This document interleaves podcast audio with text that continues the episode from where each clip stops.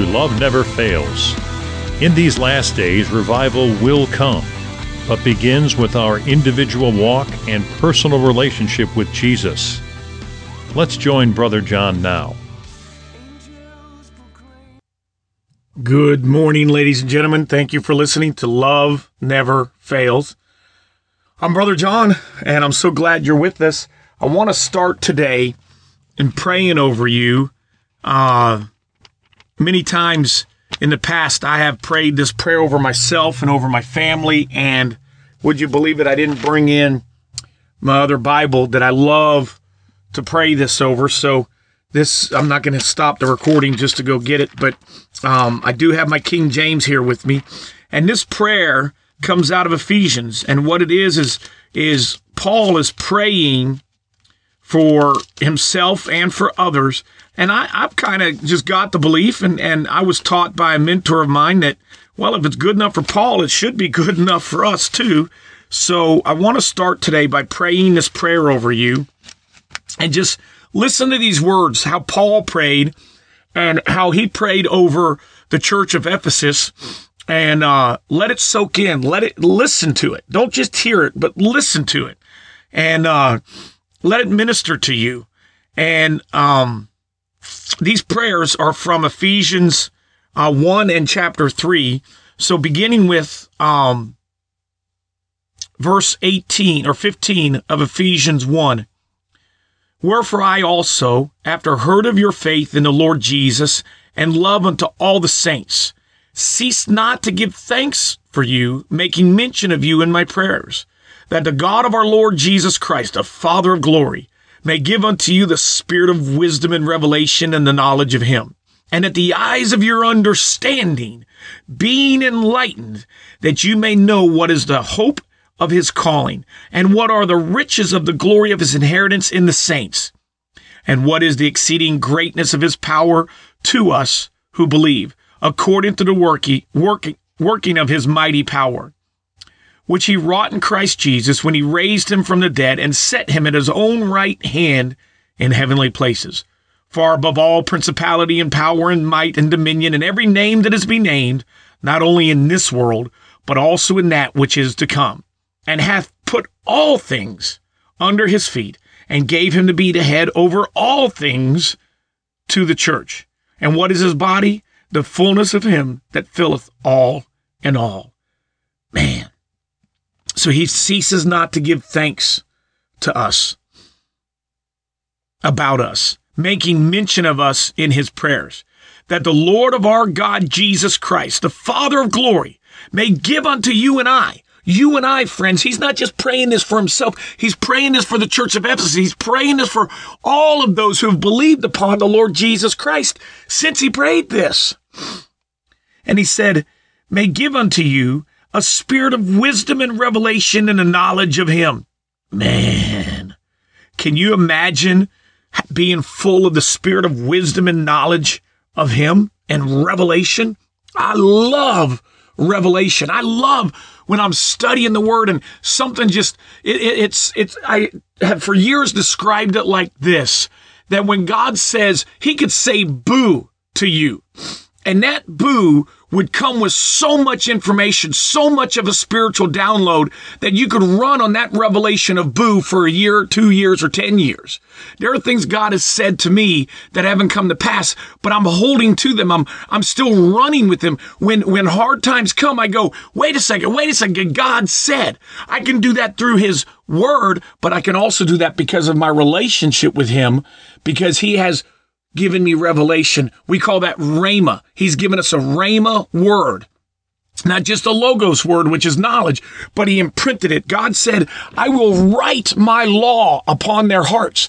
And when God speaks to you and he gives you that, he says one word or ten, 10 words, or, or maybe he takes you somewhere else. And, and you have an open vision or you ascend into heaven or or maybe there you know we all hear stories about people who have died and on the on the table in the hospital or wherever they would be they'd be caught up into heaven and they would meet Jesus. And he said one or two things to them. For instance, I heard a story the other day about a man who died and he went to heaven. And when he walked into heaven, he saw all these wonderful things. And the Lord Jesus was standing in front of him and looked at him and said, have you learned to love? And the man's saying all this stuff and he's trying to talk. He's excited. Here's Jesus, the King of glory, the creator of everything. And you go, Lord Jesus. And Lord Jesus says to him a second time, have you learned to love? And the third time he asked him, the man stopped and looked at him and he said, No. And Jesus said, You have to go back. I know a man who w- was very instrumental in, in my salvation, in, in leading me to Jesus. He invested time in me and he didn't try to, he did preach to me some, but he didn't try to, his first encounter, to turn me into a Christian overnight. But he kept, he kept with me. He kept working with me. He kept loving on me. And he actually died of a heart attack in the 70s, in the 1970s. And he went to heaven. And one of the things the Lord, the Lord said he wasn't done with him, but that he needed to learn to love others. And when he came back to earth, and uh, woke up in the hospital, he dedicated his life to doing that and he became a teacher. Excuse me, my water bottle's crackling. Hope that doesn't disturb you. But he came back and became a teacher. And that's how I met him. He was one of my teachers. Sorry, I'm going so fast already. I needed a drink. I'll keep the lid off this time so it doesn't keep going. He was instrumental. His life changed after that and he began to love people and people thought he was weird. I thought he was weird when I when I had him in class and and and then he led to me becoming a Christian. He led to me beginning to learn things and go, wait a second, there's something. Sure, I was a good kid. I had a, did a lot of good things. I did a lot of horrible things, but I, I would do great things as a kid. But when I began to meet somebody who's truly a Christian because I didn't go to church. I didn't. I wasn't raised in a in a Christian home. I was raised in a in, in a home that I guess you could say we thought we were Christians because we were Americans. But my how's that how has that has been dispelled. But the man just kept working on me, loving on me, and and and you know praise God for that. But he had a revelation, he had a download, and he ran the rest of his life loving on people and serving God. And, and, and when we get this revelation, when God says whatever he says to us that only sometimes you would understand, it changes us. We want to be different.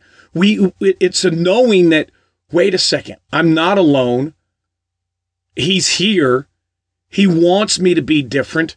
I need to be different something about me's got to change. What whatever it is, that revelation, that wisdom that he imparts to you, and it's like it's like somebody inserted the, the disc into your soul. And when he said whatever he said, it downloaded just tons of revelation and wisdom and information about himself to you. And it changed you. And Paul is praying here that we would get that spirit of wisdom, that spirit of revelation. Why? Because it changes us. It makes us, there's a purpose to it, and, it, and the purpose is transformation. It causes us to begin to grow, to begin to seek, to begin to go, wait a second. And, and if, like for me, it, it, wasn't even that somebody had to tell me to stop doing certain things. I didn't want to do them. I didn't want to participate. I, I would go places with people as a young man and go, wait a second, this isn't right. And it wasn't that I was, ta- you know, that they were breaking a law or something, but something on the inside of me wouldn't let me keep doing those things. And that's oftentimes what revelation will do for us the spirit of wisdom and revelation and the knowledge of Him. Because when we become aware of Him He who is the great I am, he who alone knows. It should change us. It should change us. And the, the biblical word is not just change. The biblical word should be transformed. Everything in us becomes different. We become transformed. We become a new creature. We, we are different than we were before. I, I remember coming home from the uh, very first Gulf War in 1991. 19, was it 90 or 91? Anyway, I came home. I was getting ready to get out of the military or at least off active duty. And while I was in the desert, I spent a lot of time in the Word, especially in the foxhole at night. My eyesight was so good, the moonlight was so bright, I could sit there and le- read one of those little Gideon New Testament Bibles by by moonlight. And I remember sitting in my foxhole one night, just reading that Word, and my foxhole buddy Juan was asleep, and I'm sitting there and reading the Word and just looking up at the stars. I didn't know it was called the word then. I didn't understand it. I didn't know all the, the, what I know now. I was just a young punk of a kid in the military. And here I am in, in the desert, desert storm and desert shield. And I don't know anything about God. And I'm laying there and or sitting there on the edge of the foxhole. And I look up from the word and I look up at the sky. I, and, and just, it was one of the most beautiful moments in my life and I could see all the stars. I could see parts of, of stars that I don't think I'd ever seen before. And it was just an amazing, amazing moment. And it, it was like, I remember I got a download out of that. I got a spiritual download. I've never forgotten it. And it wasn't long after that that the Lord told me uh, to get out of the military and go to college. But it started in that moment that I was laying there and I was like, whoa, you know, and, and not laying there, um, sitting there. And I got a download. And my knowledge of God started changing from uh, just knowing that there was a Bible, knowing that there was a religion called Christianity, knowing that there were churches and I should probably go to some, knowing that I should do this or that and not do this or that. But it became a knowing that started a change in me. And when I landed back at Fort Bragg, North Carolina, a few months later, people who knew me before that, who, who weren't deployed with us, I remember I walked into brigade headquarters one day to do, I was turning some keys in, and this person said to me, You've changed. I said, Excuse me? He said, There's something different about you. You're smiling. You, you appear to finally be happy. And I was like, and I knew what it was. I knew. And and that moment, that night in the desert, there it's become a, a desired pattern in my life. And what I mean by that is I, I know I'm not explaining it in a way that anybody can really understand, I guess. But, you know, when God does these things to us, only you for yourself can truly know the, the power of that moment. And there are many, many, many times, you know, people have come to me and said, you know, brother John, I need help. I, I you know, what can I do? Da, da, da. And I'd say, man, this sounds stupid, but make a cup of coffee, coffee, and go lay in the grass in your backyard. Go, go stare up at the sky, day or night. Go stare at the sky. You know, my uh, probably one of the best toys I ever bought my kid was a trampoline, and I would lay on that trampoline sometimes and just stare up at the stars. I there are many, many, many nights. My family calls it my cave time, where, uh, you know, my responsibilities, you could say, as a dad, are over, and we're winding down, and maybe the kids have gone to bed or whatever, and I'll go sit in a chair. We have a just this a cheap chair that I'm able to recline in, and I go sit out there, and and worship and just talk to God. I've done that countless times in my life, expecting and waiting on one of these download moments, waiting on God to just minister to me, even if it's just a, hey, John, and he blows my hair, but I know it's him. You know what I mean? Does that make sense? And it's cultivated into a thing where now my family, all, all seven of us, and, and sometimes we have others join us, we love to just, we have a, a, a place where we can burn uh, stuff, a fire pit, and we have chairs around it. And we will take music out there and just worship outside around the fire and just worship. And, you know, the, the fire, and as it's burning down, everyone else will come inside or go their separate ways. And I'll just sit there waiting on the fire to burn out. And I'll just lean back and just look at the stars. And just, it, it's a moment that I'm, I'm expecting, that I'm waiting, that I'm desiring for God. I can't explain it any other way than that. And, and, and Paul is telling us that we may have the knowledge of him, that we have these moments, these revelations, these wisdoms, these, these times of wisdom and, and impartation where we would grow in this. And as we examine his prayer, you're going to see that, that there's a purpose for this growth. There's a purpose for these moments. There's a, there's a purpose behind each of these moments where we allow God in to speak to us, to encourage us, to love us, to act like Abba Father, Daddy. I mean, it, you know, I'm a middle aged man. I still want Abba Father. I still want Daddy. My kids want Daddy. I'm still the same way. I, I remember uh, there was a uh, I, I'm a I'm I tend to work very hard and and I work long hours, and so for me to um, I'm in a season where some things happen and uh, basically a natural disaster, and our business, our company, uh, moves and operates in that arena, and when the recent hurricanes hit, we've just been slammed, and I've been working seven days a week uh, multiple hours, late nights, um, just leading and guiding and mentoring our people. And people say, well, Brother John, you can't miss out on your quiet. You can And I still find time to do that. In the morning, you know, I wake up early, I get in the Word, I spend time with God. I still have those moments. But there are also seasons, and God knows this, where, where you're in battle. You're, you're leading, you're mentoring, you're doing what's required of you. And then there's seasons of growth and prayer. And, and so there's seasons where you impart, lead, and mentor, and, and you're draining all of the resources he's put in you, but you're still growing. It's just in a different manner. You know, maybe, maybe, you know, for us, I can sit back and look at it and I see how he's developing our business in leadership.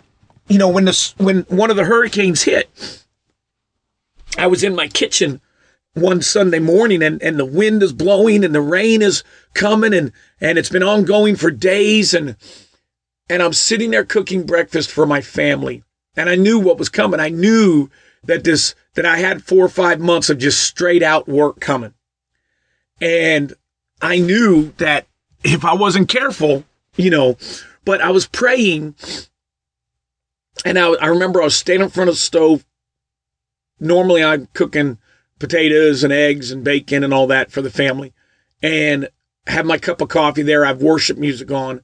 And all of a sudden I saw our team. And I knew it was several months down the road. And one of the things we've been really working on is training, training, training. And in the midst of the hurricane, before I knew the real storm was coming, I mean, the hurricane was just the beginning.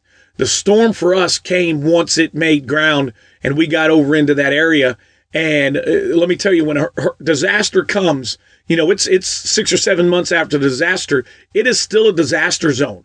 There are so many things going on. FEMA's gone, Red Cross is gone, the churches are gone, everybody's gone, and there are thousands of people that still need help. Thousands of people. I mean, it's six months later, and we're still finding people who nothing has happened. And and we're doing everything we can to help them. And and and we I tell people all the time we're not in this business. We are actually in the business of helping people. And and I lead my team and te- teach them look at people and say to them how can we remove this burden and help you get your life back? That's our business. That's what we do and and um and so you know, it's months later. And the hurricane, so here when the hurricane that Sunday morning was pounding on our doorstep, all of a sudden I it's like I knew and I saw something and it was off in the future several months. And I saw our entire team and a few people I didn't know sitting at the table.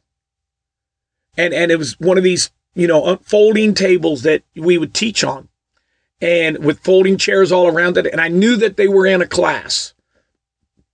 And the class, and the Spirit of God said to me, a well trained team. A well trained team. Well, then a few days later, where am I?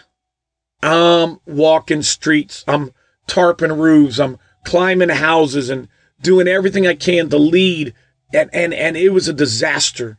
We lost some people. We've gained some people. Things have changed. There's a team, but the, the, the team is growing. I see the development. I see what's happening.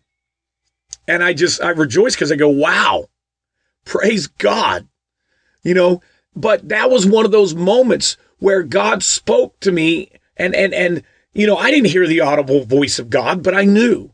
And and I've gotten so accustomed to listening to the Holy Spirit and and you know my favorite two things to teach are walking in love and being led by the Spirit because that's what we need in these last days. And so when Paul says, "Prays this prayer," you know, and obviously it, it looks like the Lord has us on this prayer for this whole episode. So let's pray that we can get through it. If we don't, we'll pick it up next episode. But he says, "May give unto you the spirit of wisdom and revelation and the knowledge of Him." Man, isn't that what we want? Isn't that what we want? Sometimes all we need to keep going is a little, I love you. You know, if you're married, you, you, your spouse looks at you and you know, I love you. Or, or my kids, each one of my kids can look at me in a different way and I know what it means. I know what it means.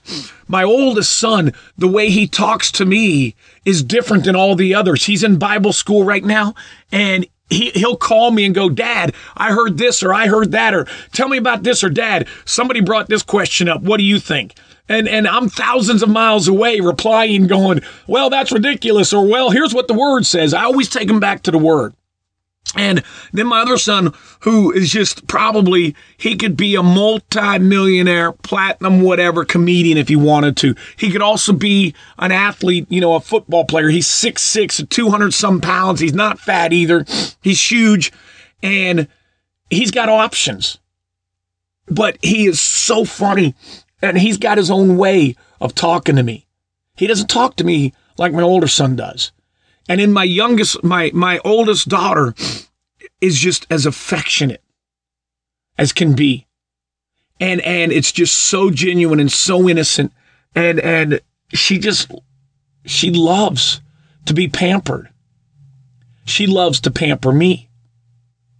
My next daughter, she'll look across the room from me and it's like, you know, she'll she'll start talking to me just with her eyes and i know what she's saying i can't explain why i know but i know and and she and i will look across each other. I mean all of our kids we can do this. And it's just you know it's the way we communicate.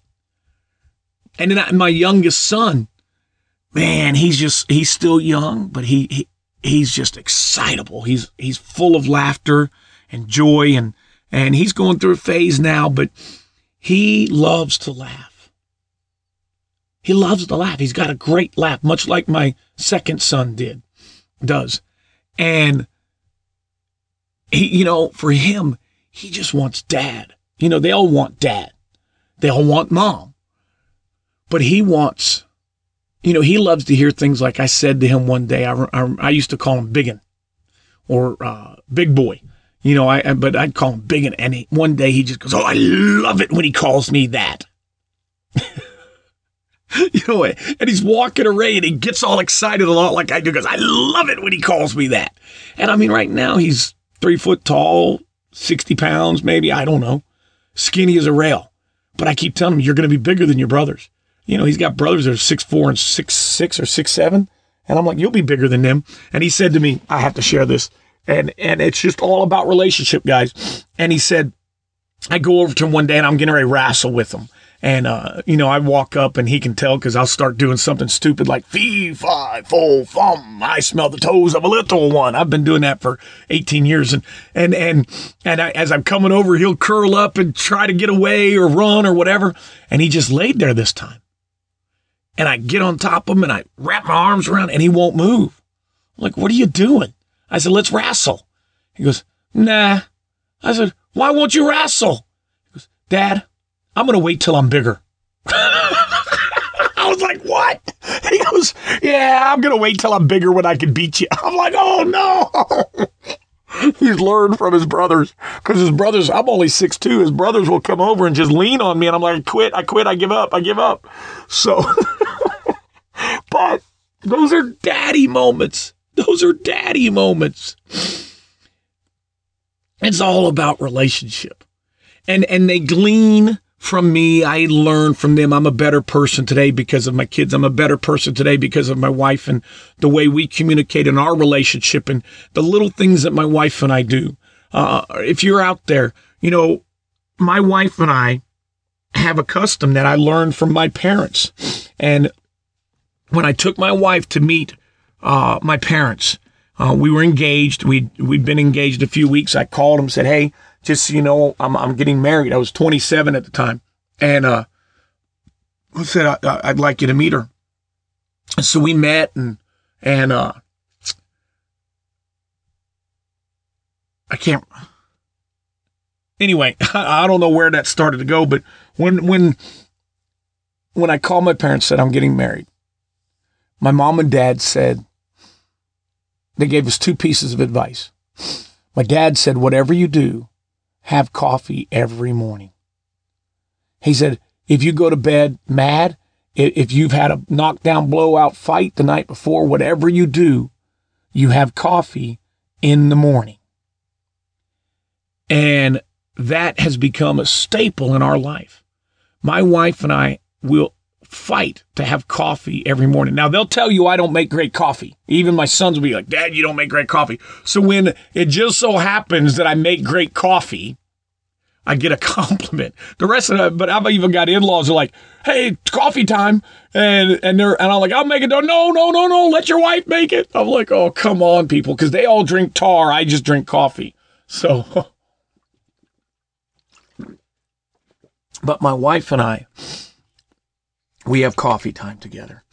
And when we have coffee time together, we're communicating, we're talking, we're planning, we're downloading from one another. Our relationship grows. We we talk about the word. We uh, you know, she'll read a daily devotional or I'll read it. One of us will read it.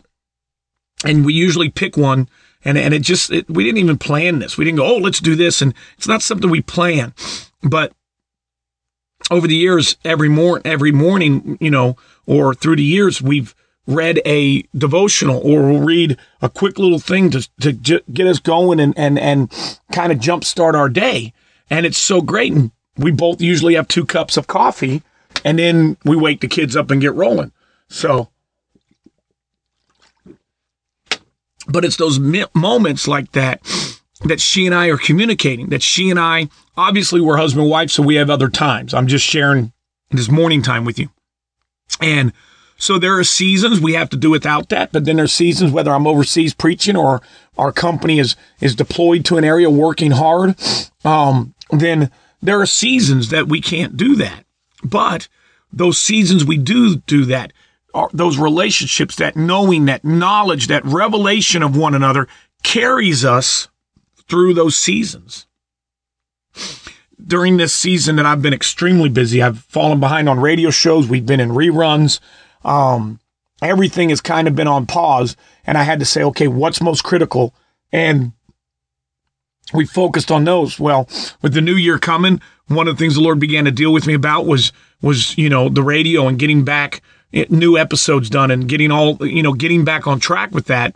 Um, it's an obedience thing for me. Jesus said, if you love me, you'll obey me. And one of the things he said was do radio.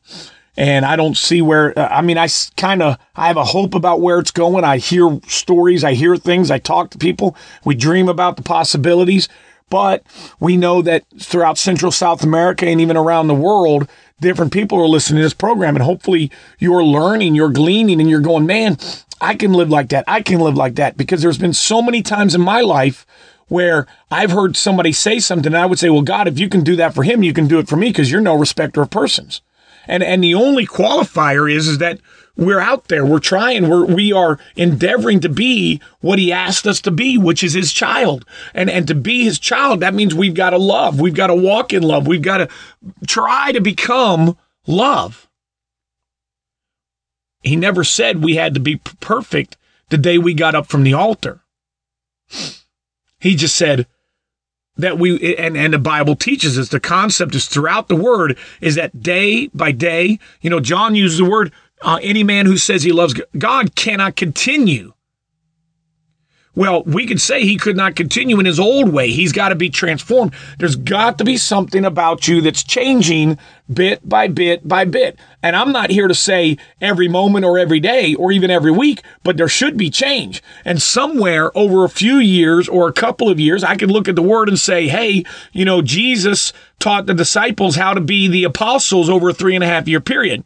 So if you've been uh, serving God for maybe three and a half years, I'm not saying you have to be an apostle, but that seed he planted in you should at least have some sprouts in it.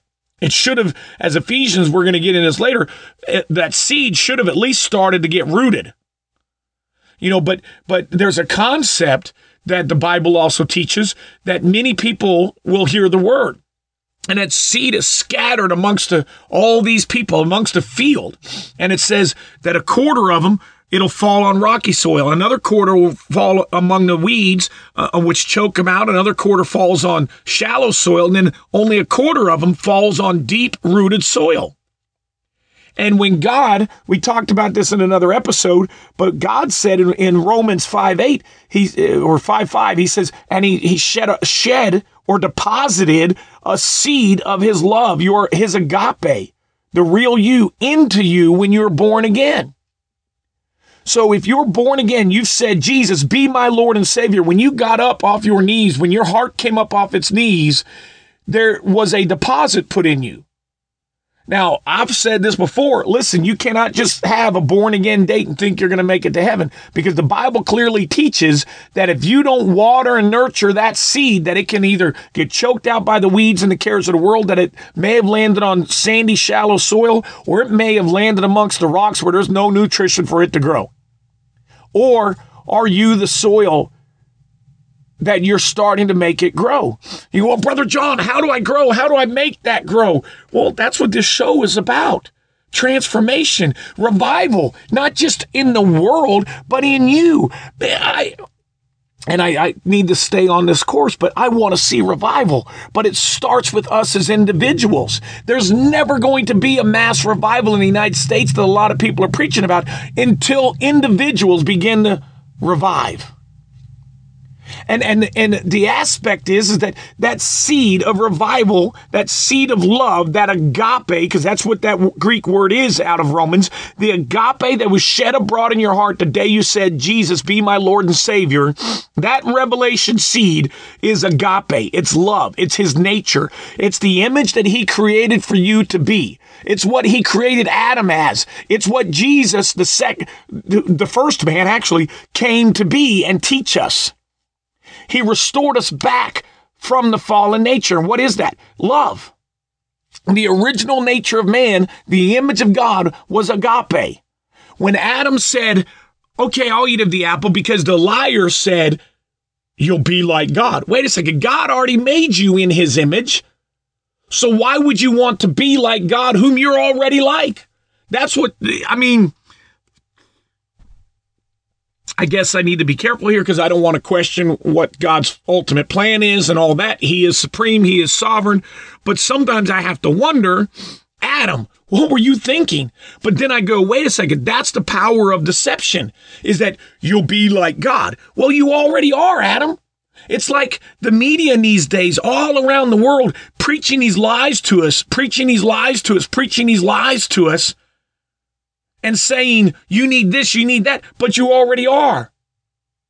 It's it's like even you go to churches and and they won't teach this that you if you had that seed in your heart and it landed on that soil and you begin to cultivate it and you begin to grow you water it. How? With the word. You're studying the word. You're reading the word. You're, you're spending quiet time with God. And as you spend that quiet time with God, or you get away and you talk to God, or you, you encounter other people who are going where you want to go, and you see that, you say, teach me something.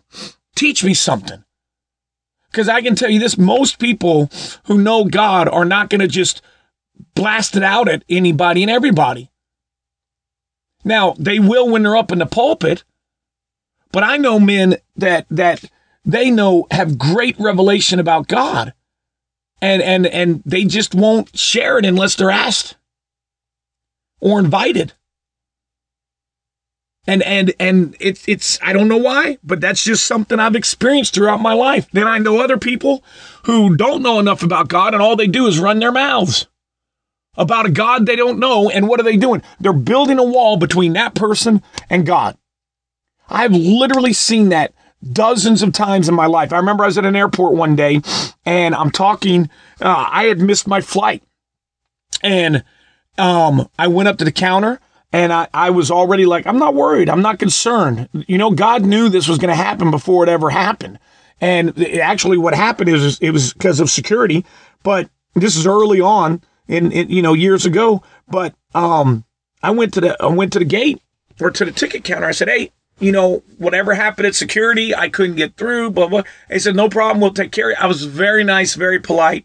You know, I'm, I'm one of these catch honey, use honey to catch flies. You don't use vinegar. And they said, okay, we'll take care of you. You know, hang on just a minute. Let us find a flight. Right about that time, another person comes up, a lady comes up and just starts going off. And she said some things I wouldn't want to say, and she starts quoting scripture. I have the favor of God. You're going to get me. And they literally, this, I remember this girl looked at me. I smiled. She looked back at this lady, said, ma'am, we can't help you. You need to go to such and such, such, such, and just rah, rah. And this Christian stomped off. I'm like, wow. Then they looked at me, said, sir, we found a flight here where you da da da da da da. Same excuse, same reason we missed our flights. Well, I'm standing there talking to them, and the baggage claim person came up because they were wondering why I was traveling, where I was traveling, and all that. And I started sharing with them. And I was, you know, I'm not one of these. I don't, one, I don't assume people don't know God, and two, I don't assume that people want to know God. But I am obedient to share God, especially when they ask. And so we start talking, and God comes up, and we start sharing. And I was actually on my way overseas, and all the people working back there, and I remember this baggage claim guy just stops, and he starts listening, and we start talking, and asking questions, and and uh, you know, one by one, people would have to go do their jobs or whatever, and and in this, it was just me and this baggage guy, and I had a long wait for the next flight, and uh, we start talking and he's to the point of basically almost crying. Some of the things were coming out. And up comes another person. I overheard what y'all were talking about. And this person starts just the whole I've been taught to evangelize, I know better than you stuff. And starts, you have to do this, you have to do that, you got to do this, you got to do that.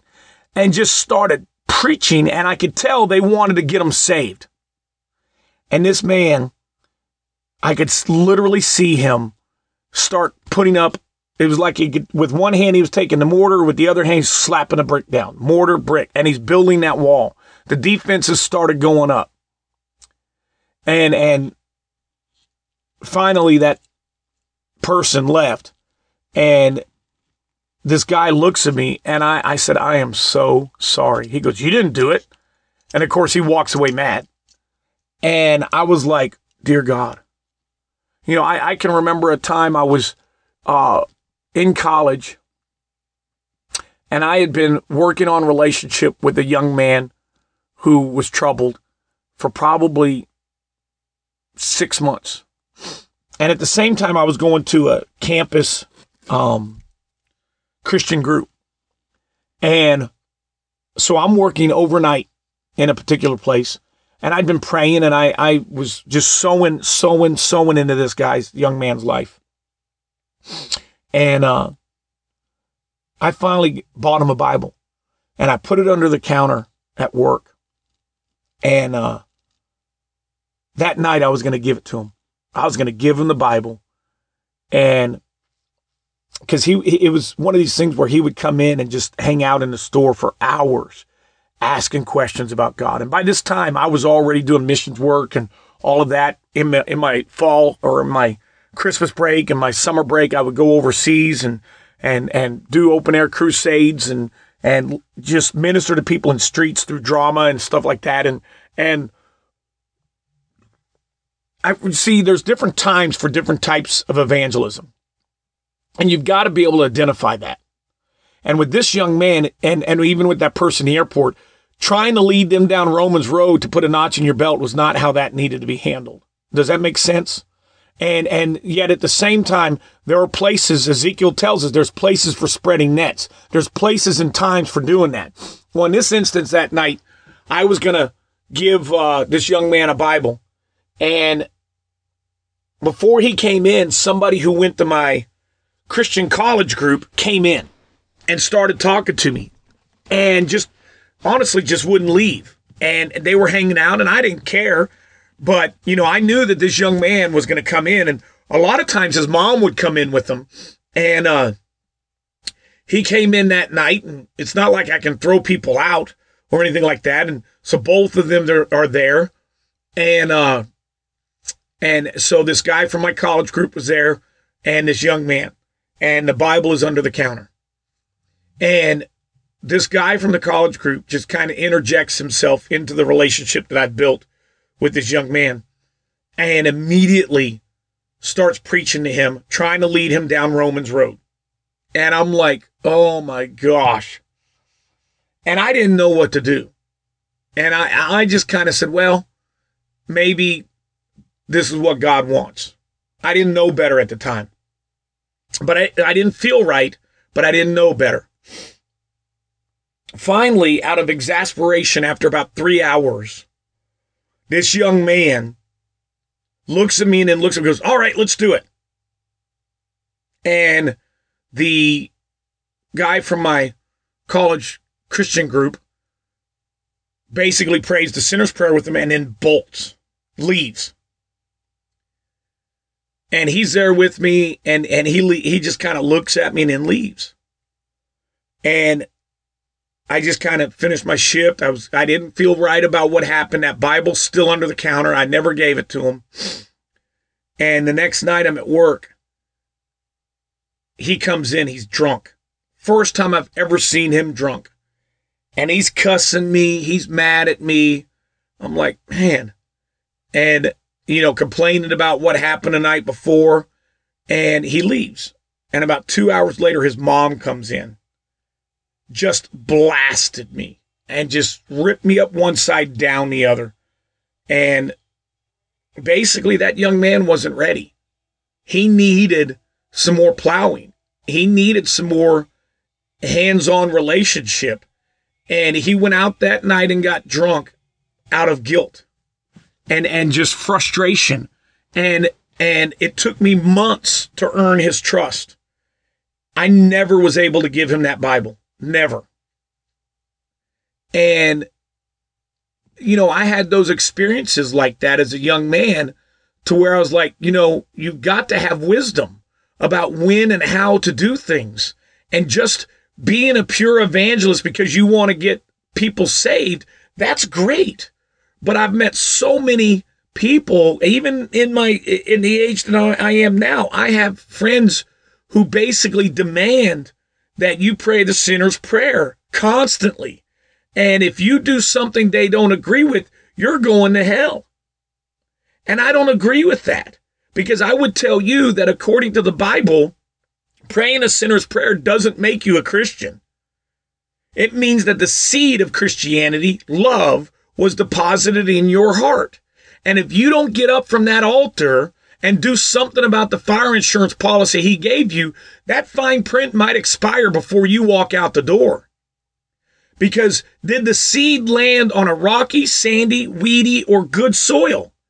And, and if you're not there to disciple them and mentor them and, and lead them, then that seed is going to dry up, burn up, and be of no use to anybody. Now, God's word is incorruptible, but those people have to have a relationship. The cultivation of the word and, and the relationship, it's the word and the spirit. The revelation, the wisdom, and the insight and knowledge of God doesn't just come from the word, it comes from the word and the spirit. That's why when people say to me, What denomination are you? I say the word and the spirit. They go, I've never heard that. I say, Well, good. I am of the word and the spirit. And maybe, like Jesus and, and Paul, call me a follower of the way. But I am not Pentecostal. I'm not Baptist. I'm not charismatic. I'm not Word of Faith. I'm not a Assembly of God. I'm not Baptist. I'm not Catholic. The Catholic Church is, hates me. They, they that's a whole nother story. But praise God, because what they meant for bad, God turned out for good. And uh, thousands of people heard the gospel because they tried to come after me in another country, and it, it worked out. Oh, that's a wonderful testimony. We'll have to share that with you someday. But the, the whole point here is, is Paul is saying, and he's praying this, that give unto you a spirit of wisdom and revelation and the knowledge of him. Man, if you have a spirit of wisdom and revelation and the knowledge, the logos, that's the word of him. You have the spirit of wisdom and you have the word.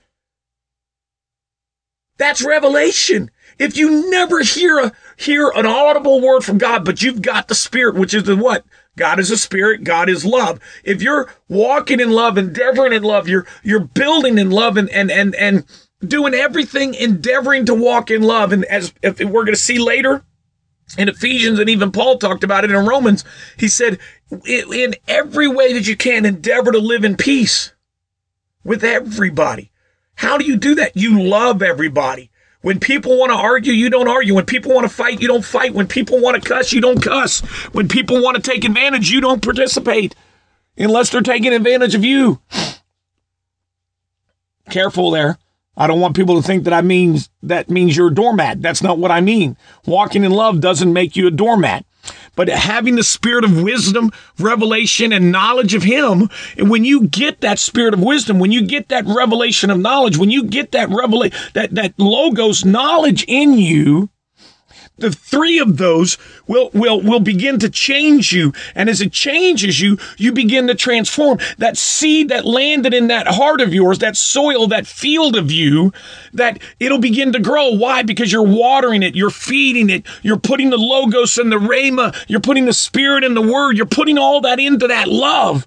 And now you're beginning to grow and that love begins to grow. And then you go back to psalms and let's go to psalms real quick. Do you see why this prayer is such a good prayer? because it's not just surface. Oh, let me have a spirit of wisdom and revelation so I can be a great preacher. Let me just have a, a spirit of revelation and insight, knowledge into God, so that people will be amazed by how I how I teach. No, He wants you to have a spirit of wisdom and revelation because we live in a world that lacks that. We live in a world and, and have a, uh, especially the many of you listening to this, you live in a Western mindset world that is lacking this.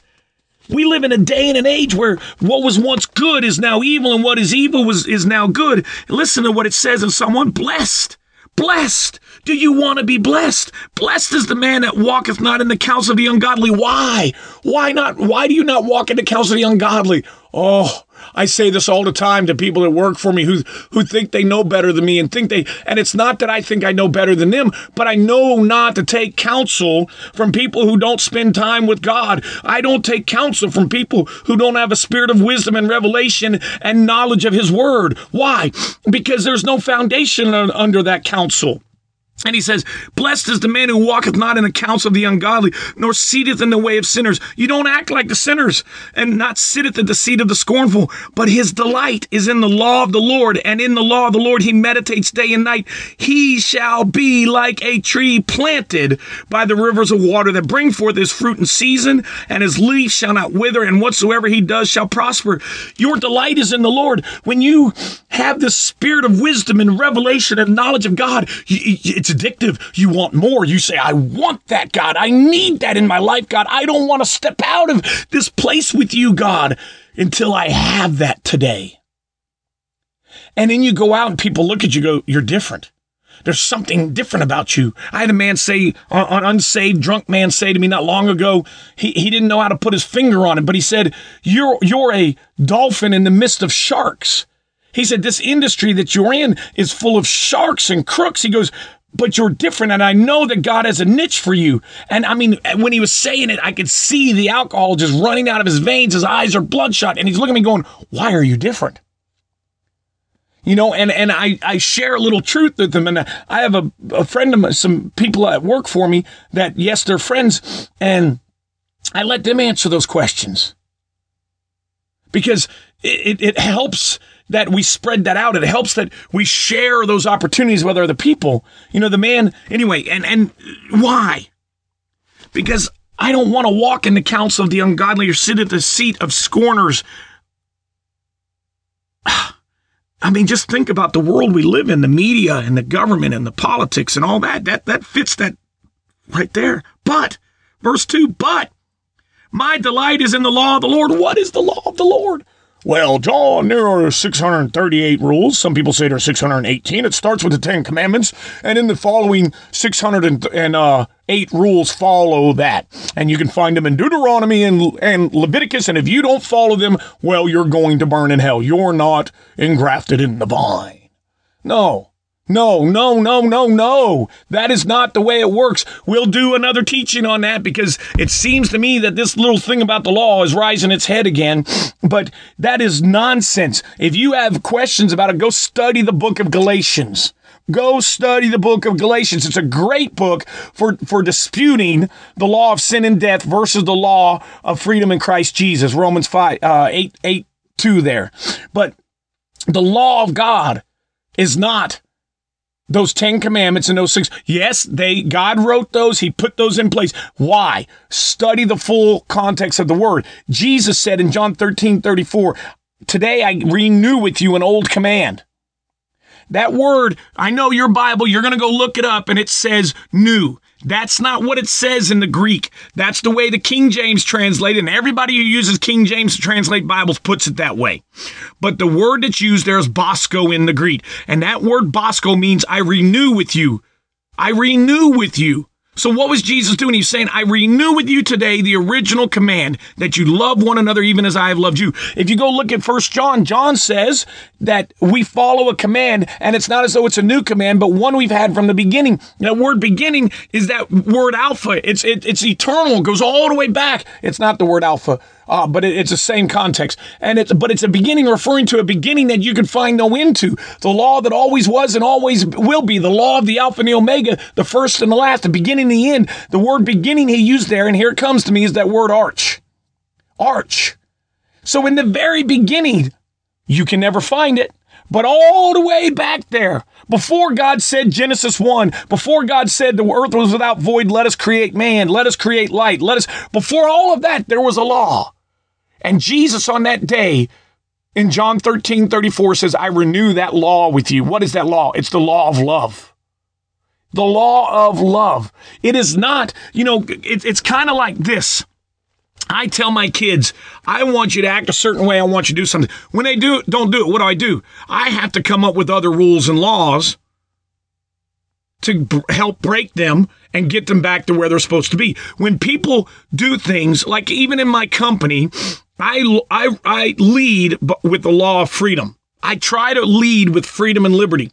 But there is a there are some people who don't understand the concept of freedom. And part of it is because they're not born again.